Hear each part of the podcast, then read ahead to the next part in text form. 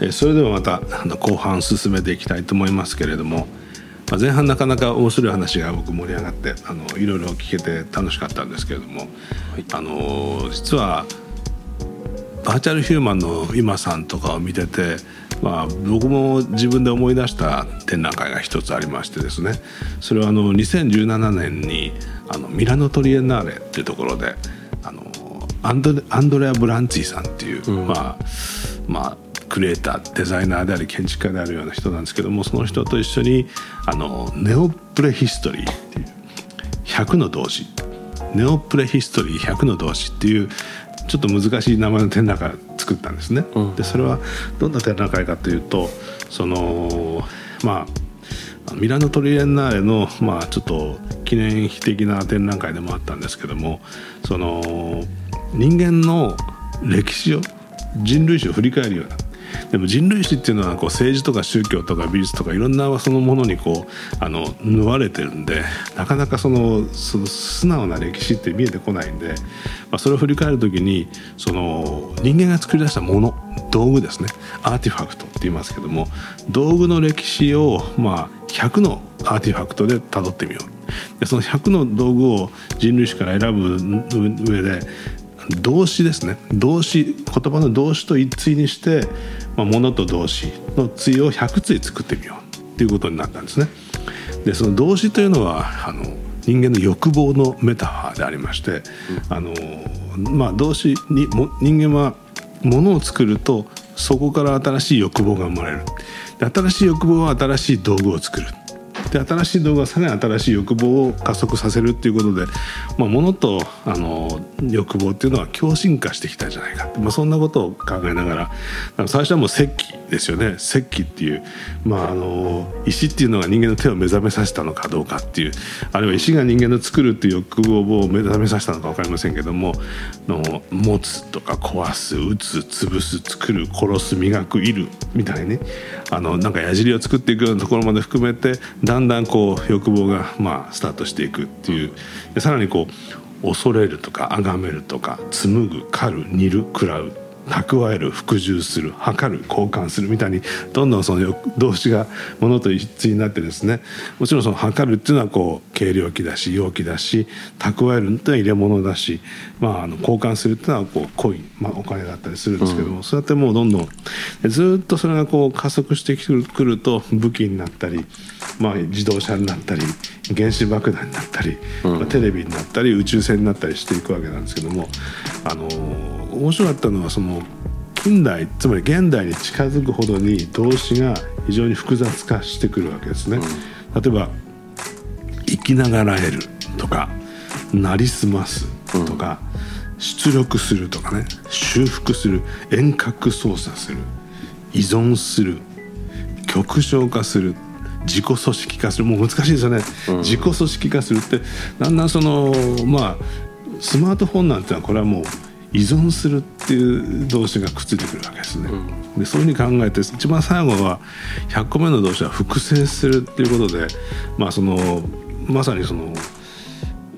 ホログラフィーみたいなもので、うん、3次元の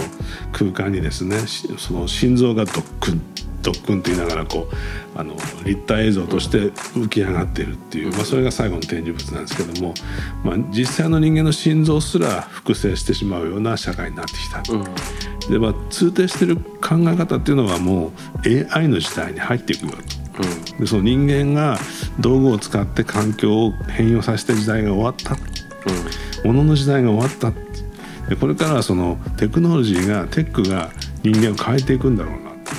でそれで、まあ、新しい欲望の世界ができていくけれども、まあ、僕とかブランチさんはものの時代に生きてきた最後の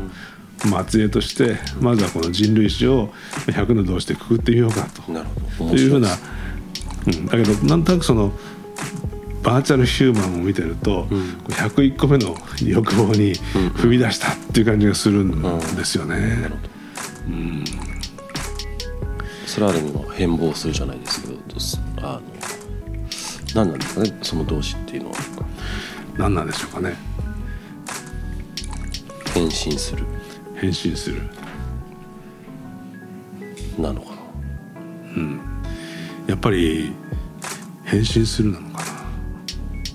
まあ、変身するはあるかもわかんないですね、まあ、なりすますはつけまつげだったんですつけまつげもいろんなつけまつげがあってもうそのみんなそのフェイクのちょっと可愛いやつじゃなくてもう明らかにおかしなつけまつげをつけていくようなことが起こってくるっていうその、まあ、ちょっとあれも変身願望だと思うんだけれども、まあ、なかなか面白い小道具だなと思ったんですよね。確かにそうですね、まああのまあ、バーチャルヒューマンだけじゃなくてバーチャルファッションとか洋服自体もあのものすごくうちのでたくさん作ってるんですけどあのそういう意味で言うとやっぱあの社内のテーマになってるのは変身するっていうのは結構大きくてあとただちょっと全然話それちゃうかもしれないですけど結構最近見て面白いなと思うのがあの僕ら、まあ、これはあんまり技術の話なんであの、まあ、ラジオだからいいかと思いながら話すんですけどやっぱりその不思議な会話が生まれるんですよね社内で。その上がってきた CG に対してちょっと CG っぽくないって送るんですよ。それは CG だから CG なんですけど CG っぽすぎるから修正してほしいって言ってより人間っぽさを出すために実は肌のシワを入れてみたりとか、うん、あの毛穴を移してみたりだとかっていうそのより人間らしさを描くんですけど人間は逆なんですよね、うん、写真をより加工して加工してなんだったらもう自分自体を整形して写真では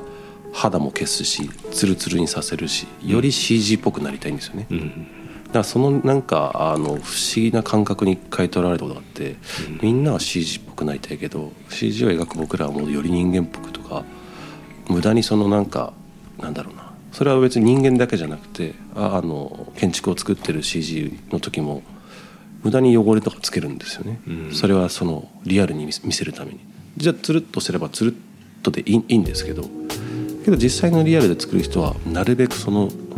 角を取ってつるっとさせたがるみたいななんかあれがいつも不思議だなと思うんですね。こっちが描く方はよりリアルを描きたいけどあっちはあっちでよりバーチャルを描こうとするっていうのがたまにそれが交差すると、まあ、それをちょっと表現したくて、まあ、ある結構そのすごく人間的じゃないというか人間的じゃないって言ったらあれですけどよりすごい加工のすごい人とこう一緒に写真を撮った時とかはやっぱまあ翌日勝手にニュースになっててどっちがどっちだかわからないみたいな。で面白いものが Z 世代の子たちはそれすらももうどうでもいいと思ってるっていうそのどっちがどうとかじゃないっていうあのことすらもなんかあんまり気にしてないんだなと思ったんですよ。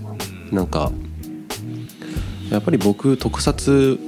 ギリギリやっぱ見てた世代なんで、うん、ウルトラマンをこう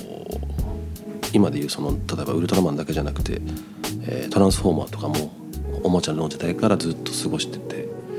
で特撮からどんどん時折 CG が使われるようになってっていうその、まあ、段階をウルトラマンでも段階をこう見てた世代なんですけどこの間あのうち今17歳の高校生があの働いてるんですけどもの一番 CG もクオリティ高いぐらいのが17歳の子なんですけど彼がそのなんて言ったかななんかそう不思議なこと言ったんですよね。そのああもう CG が当たり前で生きてるんで映画を見れば「スター・ウォーズ」が勝手に空飛ぶあの打ちたければビビームが出るみたいなそういう世界で生きてる中で特撮の概念とかっていうのはあんまりこうピンときてないっていうかなんでそんなことをするのっていう、まあ、技術がそこになかったからっていう結論でしかないんですけどもうそんなことすらも考えてないんだなっていうのがあって時折その CG とか CG じゃないとかももはやどうでもいいとかそれがどう発信してるかとかっていうことっていうのが大事みたいなことを結構言っていてそれはだからまあ日本のアニメズの中に生きてるからなのかなとかちょっと僕も答えは出せなかったんですけど結構その不思議だなと思ったことがあったんですよねそれを聞いてて。つまり何でもできるってことが前提だから何でもできて当たり前なので何をもってその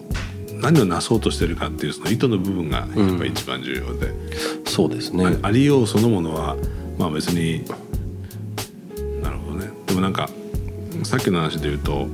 ほくろがあったりとかね、うん、あるいはそのバーチャルヒューマンが刃だったりとか、うんうん、そういうのってあり得るんですかねそういうのは。あのアメリカで一番有名なのはリル・ミケーラっていうバーチャルヒューマンがいるんですけど、うん、彼女とかはこの間裏話で聞いたのはそのアメリカ人のいろんなコンプレックスを、えー、統計データで割ってただ歯も真ん中空いてますしあのそばかすももちろんありますし、っていうので描かれてるのもいて、あの今も最初はそういうものを実はすごく最初は考えてたんですよね。あのとびっきり美しいというよりはやはり日本のコンテキストの顔っていうものを描きたかったっていう僕の思いもあったしあとはやっぱアニメから出てきたっていう表現をしたかったっていうその日本の,、あの象徴とは言わないですけどなんかそういうものを描きたかったっていうのは結構あってその辺は多分あの面白いですよねだからなんかそのおじいちゃんを作るだとかそのただただパッと見た時に美しいものじゃないものを作るとかっていうこともあのいろんな研究データいっぱいありますしそういうものを求める人ももちろん生まれてくると思いますし。なるほどそうか今は今さんは、まあ、美しい盛りの女性というかね、まあ、そういうピュアな美しさにあふれてる、まあ、一つの偶像を作ったわけだけど、うん、老人のバーチャルヒューマンが出てくると、うん、それがこうちゃんと偶像として機能すると、うん、老いるっていうことはちょっと楽しくなりますね。そうですねだからまあある意味まあ、今年来年含めて、まあ、いろんなものを発表していくんですけど近しい概念のものもありますね。まあ、例えばその本当になりたい自分になるっていう感覚をどう描くかっていうものをバーチャル世界で描こうっていうのは考えていて、あの結構その自身プロデューサーとしてあのこういうバーチャルフィーマーいながらも全然違うこともいろいろやってるんですけどその中に割と一つあのまあ、今展って去年今の展示会をいろんなアーティスト作家さんとやった時にも書いたんですけどその信じれるものこそ真実っていう僕の中の言葉があって、やっぱりなんかあのもちろんマスメディアで育った世代ではあったんですけどなんかある日からその SNS がこうものすごく広がって僕10代20代の人たちとよく会うことがすごく多いので話をしてたりすると。特に日本ですけど別にもう何も信じてないんですよね。なんかその悲しいことであるんですけどテレビが言ってることが本当かどうかすらわからない。トランプが言ってることも本当かどうかわからない。あの新聞で書いてることも本当かどうかわからない。で開いて SNS 開いてみたらああそうなんだと思ってシェアしてたらフェイクニュースだった。もうどこに何がどこに真実があるかわからない。ってなってきた時にもうなんか不思議なのはやっぱそこで信じれるものそこそこが真実だなっていうのが結構聞いてて分かったんですよ。けどあのそんな子たちはあの大好きなアニメのキャラクターが言ってることにはものすごく信用していてあのその世界に没入している。だそういった一つの宗教論だと思うんですけどなんかすごくそのメディアがこうぐちゃぐちゃっとなってきた時にその人が信じてるものこそが真実っていうのがあのファン概念としてすごい生まれている感じがあってでも日本って昔からそれやってた感じがあるんですよ。例えば、あの SNS で広がれれば広がるほどあのよりオンラインサロンって言葉も生まれてクローズにしたじゃないですか、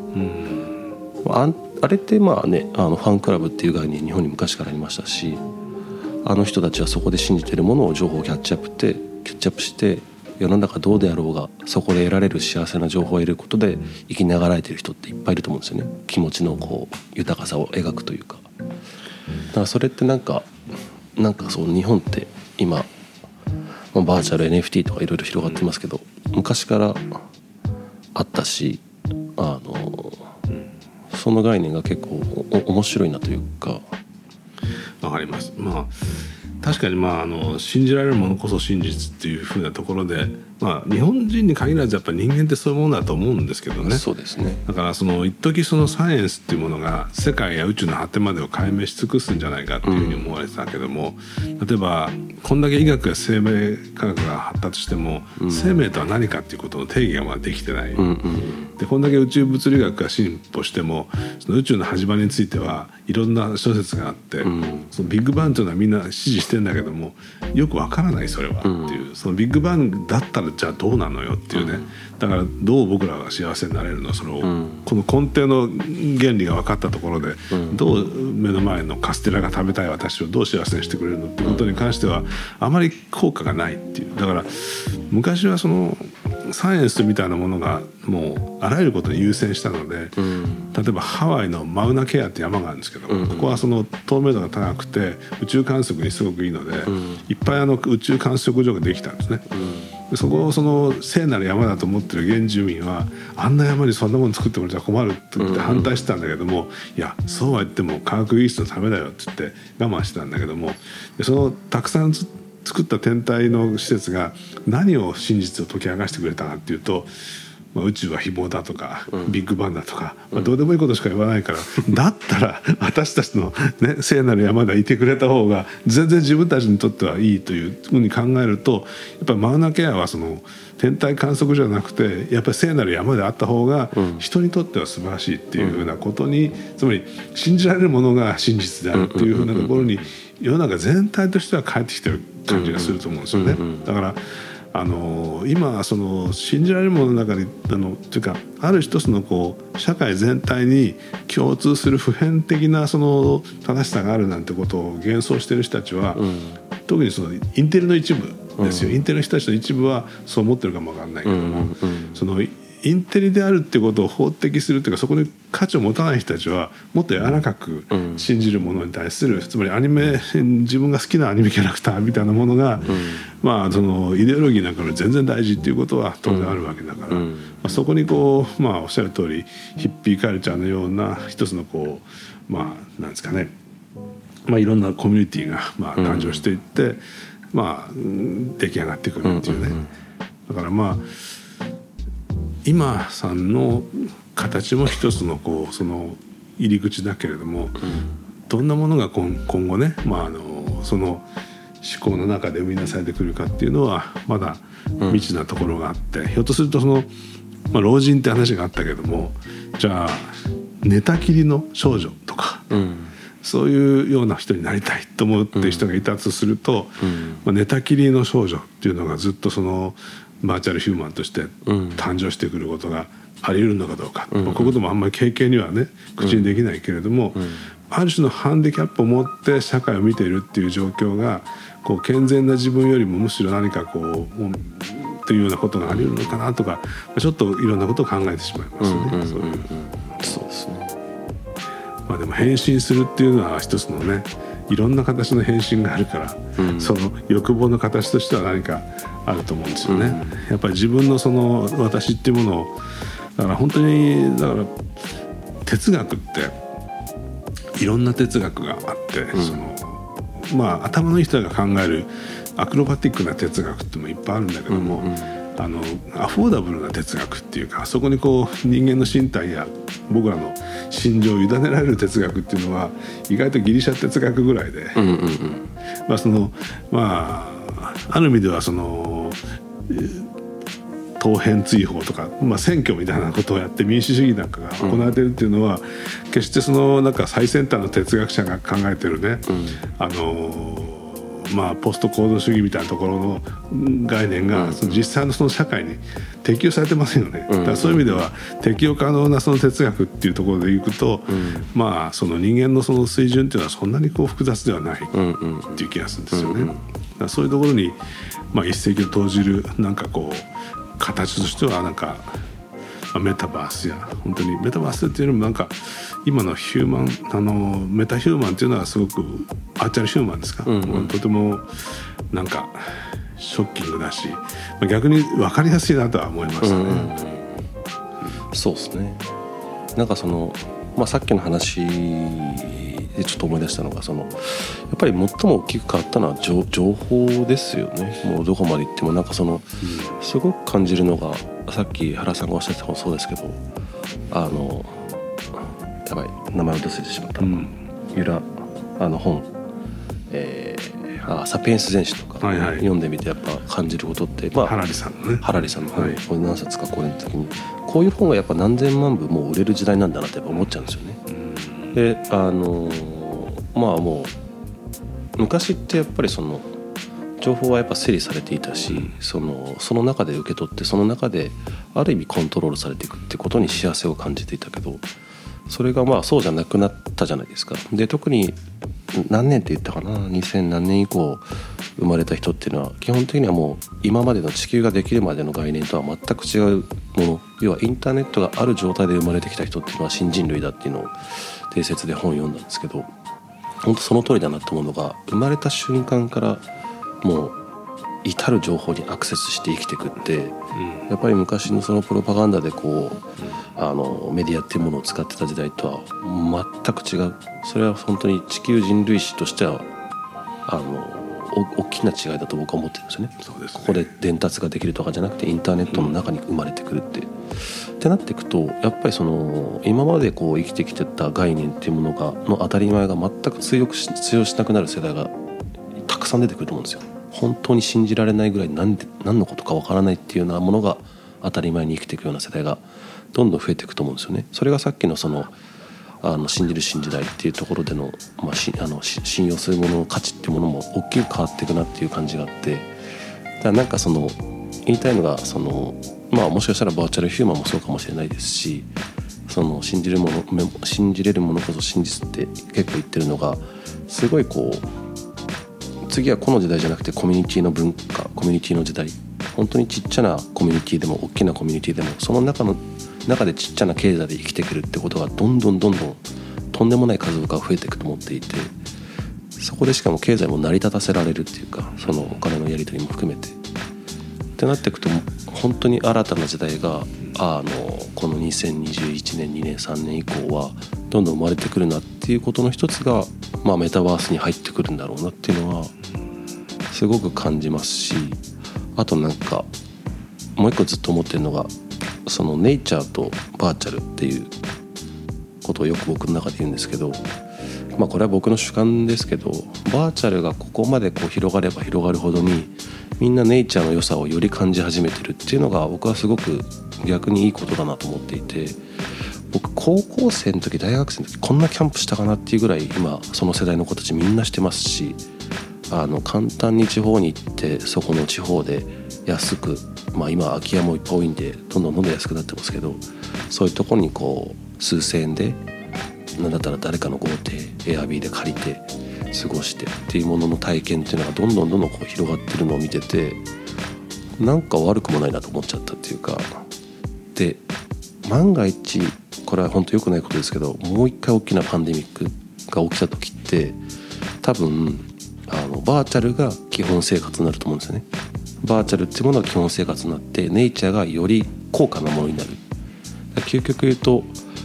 もう一回あんな大きなパンデミックが起きた時ってあのもしかしたら航空会社潰れちゃうんじゃないのとかした時には多分イーロン・マスクだったりいろんな方がこう生み出した高速移動のあのものが定着化していった時にはもう高級層しか海外には行けないっていう生活が生まれてくるとか。それ以外はもうバーチャルで体験してくださいリアルなものは高級志向の価値ですっていうなんかそんな時代が来ちゃうんじゃないかっていうこう恐ろしさを感じてて。けどそれってそのある意味国内でのあの需要を高めるために国内の自然に回帰してる人っていうのが具体的にいっぱいいるのですごくそれはなんかこう、まあ、いい点と悪い点両方ありますけどあの昔というほどまあ僕もそんなこんな年代昔のあれですけどあのネイチャーに対する価値観の考え方は結構変わっているしあの悪くない思考になってるなっていうのは感じはしましたね。だからバーチャルっていう使い方をどう使うかっていう。まあ本当に僕8人ぐらい所有してる人も出てくるんじゃないかなみたいな。アバターを、うん、つまり私を私をね、はいはいはい、つまりあの要するにフィジカルの世界に生まれてくると私っていうのが私のこう限定された個体とつながりすぎてるんですよね、うんうん、だからこれがこう限定された個体が近所の山みたいなもんでね、うん、私の身体も近所の山も私にとっては一つの前提の環境だったけども、うん。うん、この近所の山も私も含めたこの環境の中で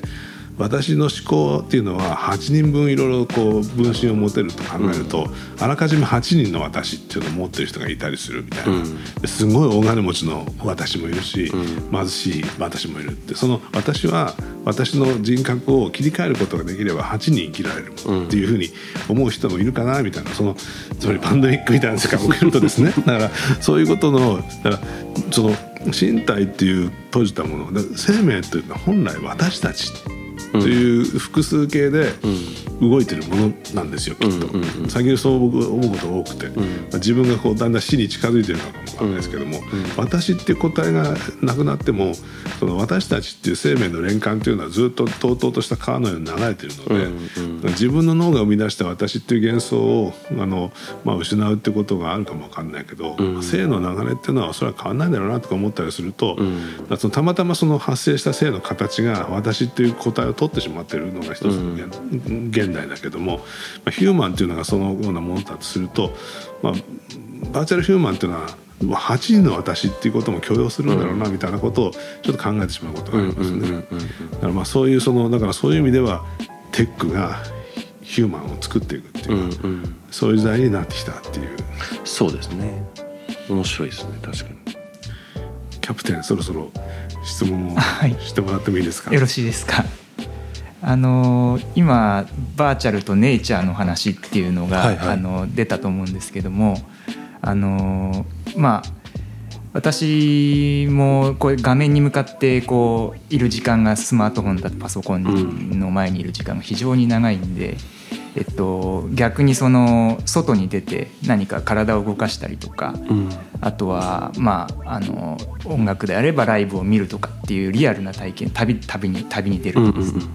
そういうものへのなんなんていうんですか憧れというか思い大事さっていうのが少し強くなってきてるなっていう実感があるんですね。うんうん、でまあ一方でその今守屋さんはその、まさにバーチャルの先端を行ってひたすら追求をされているっていう状況だと思うんですけども、そのリアルの人間のその体に対しての影響みたいなものはあのどういうふうに考えてるのかっていうのをちょっと伺いたくてっていうのも、うん、あの限られた時間をそのすごく魅力的で楽しい没入もできるようなメタバースの世界っていうのが広がった時に、うん、えっとまあ、体も動かさないで、まあ、仮にですね動かさないでいくと、結構辛い方向に行く気もするんですね。で逆にそのメタバースの世界があの人間の身体に対して、うんうん、まああのメタバースに没入しててもその筋肉がついていくような分かんないですけど、そういうリアルなその肉体とか身体に対してのなんかポジティブな影響みたいなものが、うん、あの仮想空間との連携の中で生まれてくるとよりそのメタバースとか仮想空間に対してそのポジティブに考えていけるんじゃないかなと思うんですけども、そのあたりはどんなふうに考えてますか？そうですね。でもやっぱさっき話したそのネイチャーとバーチャルの関係に近いかなとは思ってますね。だからババーチャルとネイチャーでやることの体験軸っていうものの価値がまあ二極化してこう体験が分かれていくっていう感じがあって。あとはそれをどう表現してどう演出するかかなと思ってるんですよ。なんか情報かなとは思います。その健康志向になった瞬間にわざわざタクシーに行ってジムで走ってる人っていっぱいいるじゃないですか。不思議だなと思うんですよあれって、はい、すごい今のあの話に近いというかあの結局その情報の価値と,、えーと、人間が描く価値みたいなものがそこにどう体現されるかっていうことと、うん、僕ものすごくアナログ人間なんですよ。もちろんデジタル最新機器も持ちますしあの最先端なこともひたすらインターネットで検索しますけどあのこう言ってしまえばおしまいですけど人間が感じる幸せと価値ってそんなやっぱ大きく変わらないですよね。それはすごく大事に僕の中ではあってあのやっぱり人間よく酔っ払って話すんですけど根本まあ親を大事にしてじいちゃんばあちゃん大事にして人を愛して子を愛して育ててで死んでいくと。でも日本のあ人間のその根本的な幸せっていうのはここから僕は変わらないと思ってるんですよね。それにどういう付加価値で幸せを感じるかっていうのは情報の中で変わってきたと思うんですけどあの僕だから実を言うと VR とかほとんどやんないんですよ。あのこれで審査員もやらさせてもらっていろいろ見たんですけどその時にも言ったのがあのどこまでいってもコンテンツというのは感動点であるっていうその感動点がまだ到達してなくて先に経済圏の話で成長してるとやっぱりこう VR つけてあの面白いですよ。やっぱ卓球とかやると本当にリアルに感じるんですけどまだその感動点がそういうものには感じるんですけど、メタバースワールドにはまだ感動点がなくてその感動点が超えた瞬間に多分みんな殺到すると思うんですよ。その本当にそれは多分技術的なことだったり解像度だったりだとかもっともう一個で大きいのが演出とプロデュース。この演出っていうものがもっともっとあっちの世界にいろんなプロフェッショナルが入っていった時にもう多分既存の体験ライブとはまた違った価値での体験究極言うと目の前で一人だけのために歌ってくれるとかっていう感動をどう演出できるかってなるとやっぱりそれをしかも何時何分しかやりませんって言った瞬間に殺到すると思うんですよ。それでどう感動点を作って演出するかだと思うんですよね。それは多分リアルのライブとはまた違う感動点であって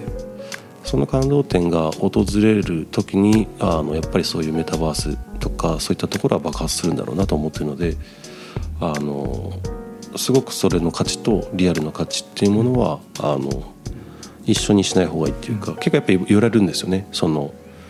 洋服バーチャルファッション作ってるけど着れないじゃないかとか言うんですけど着るわけないじゃないかっていうふうな感覚。まあ着れる技術が到達 AR で到達すると思いますけどあの例えば APEX スインでゲームしてるとたまたま着てきたスキンを友達が翌日買ってくるんですよね。かっこいいなって言って、うん、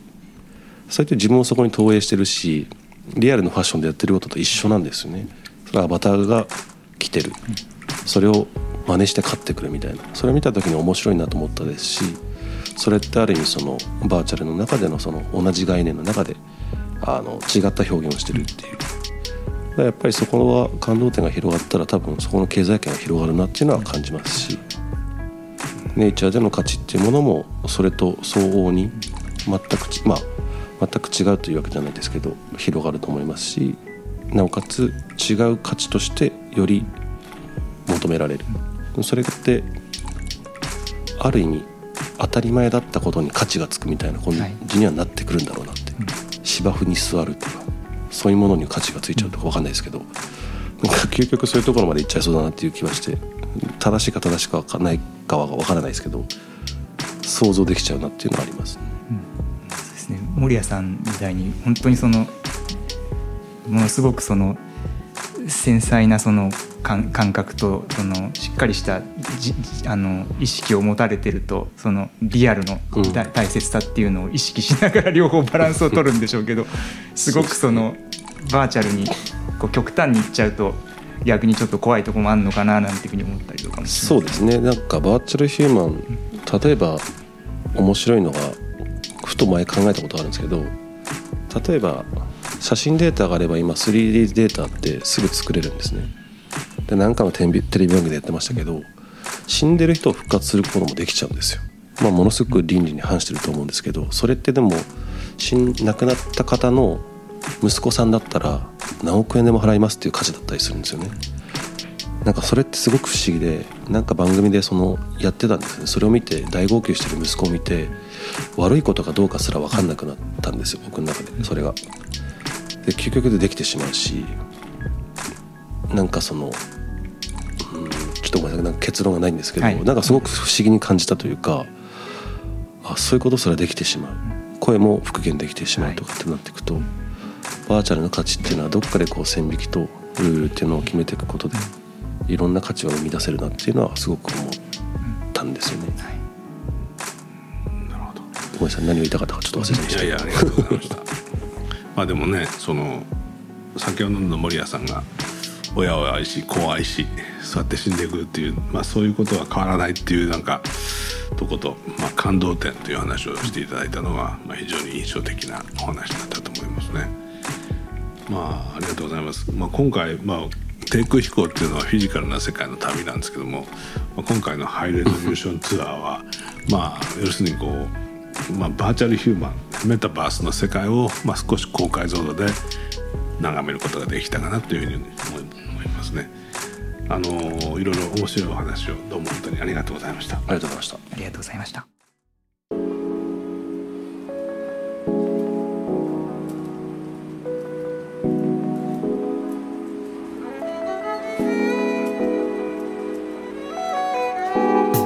低空飛行はデザイナー原賢也がこんな日本はいかがですか？とえりすぐりのスポットを紹介するウェブサイトです。日本という国をより高い解像度で見つめることができるサイトとなっていますのでこちらもぜひご覧ください。低空飛行ポッドキャスト最後までお聞きいただきありがとうございました。次回もどうぞお楽しみに。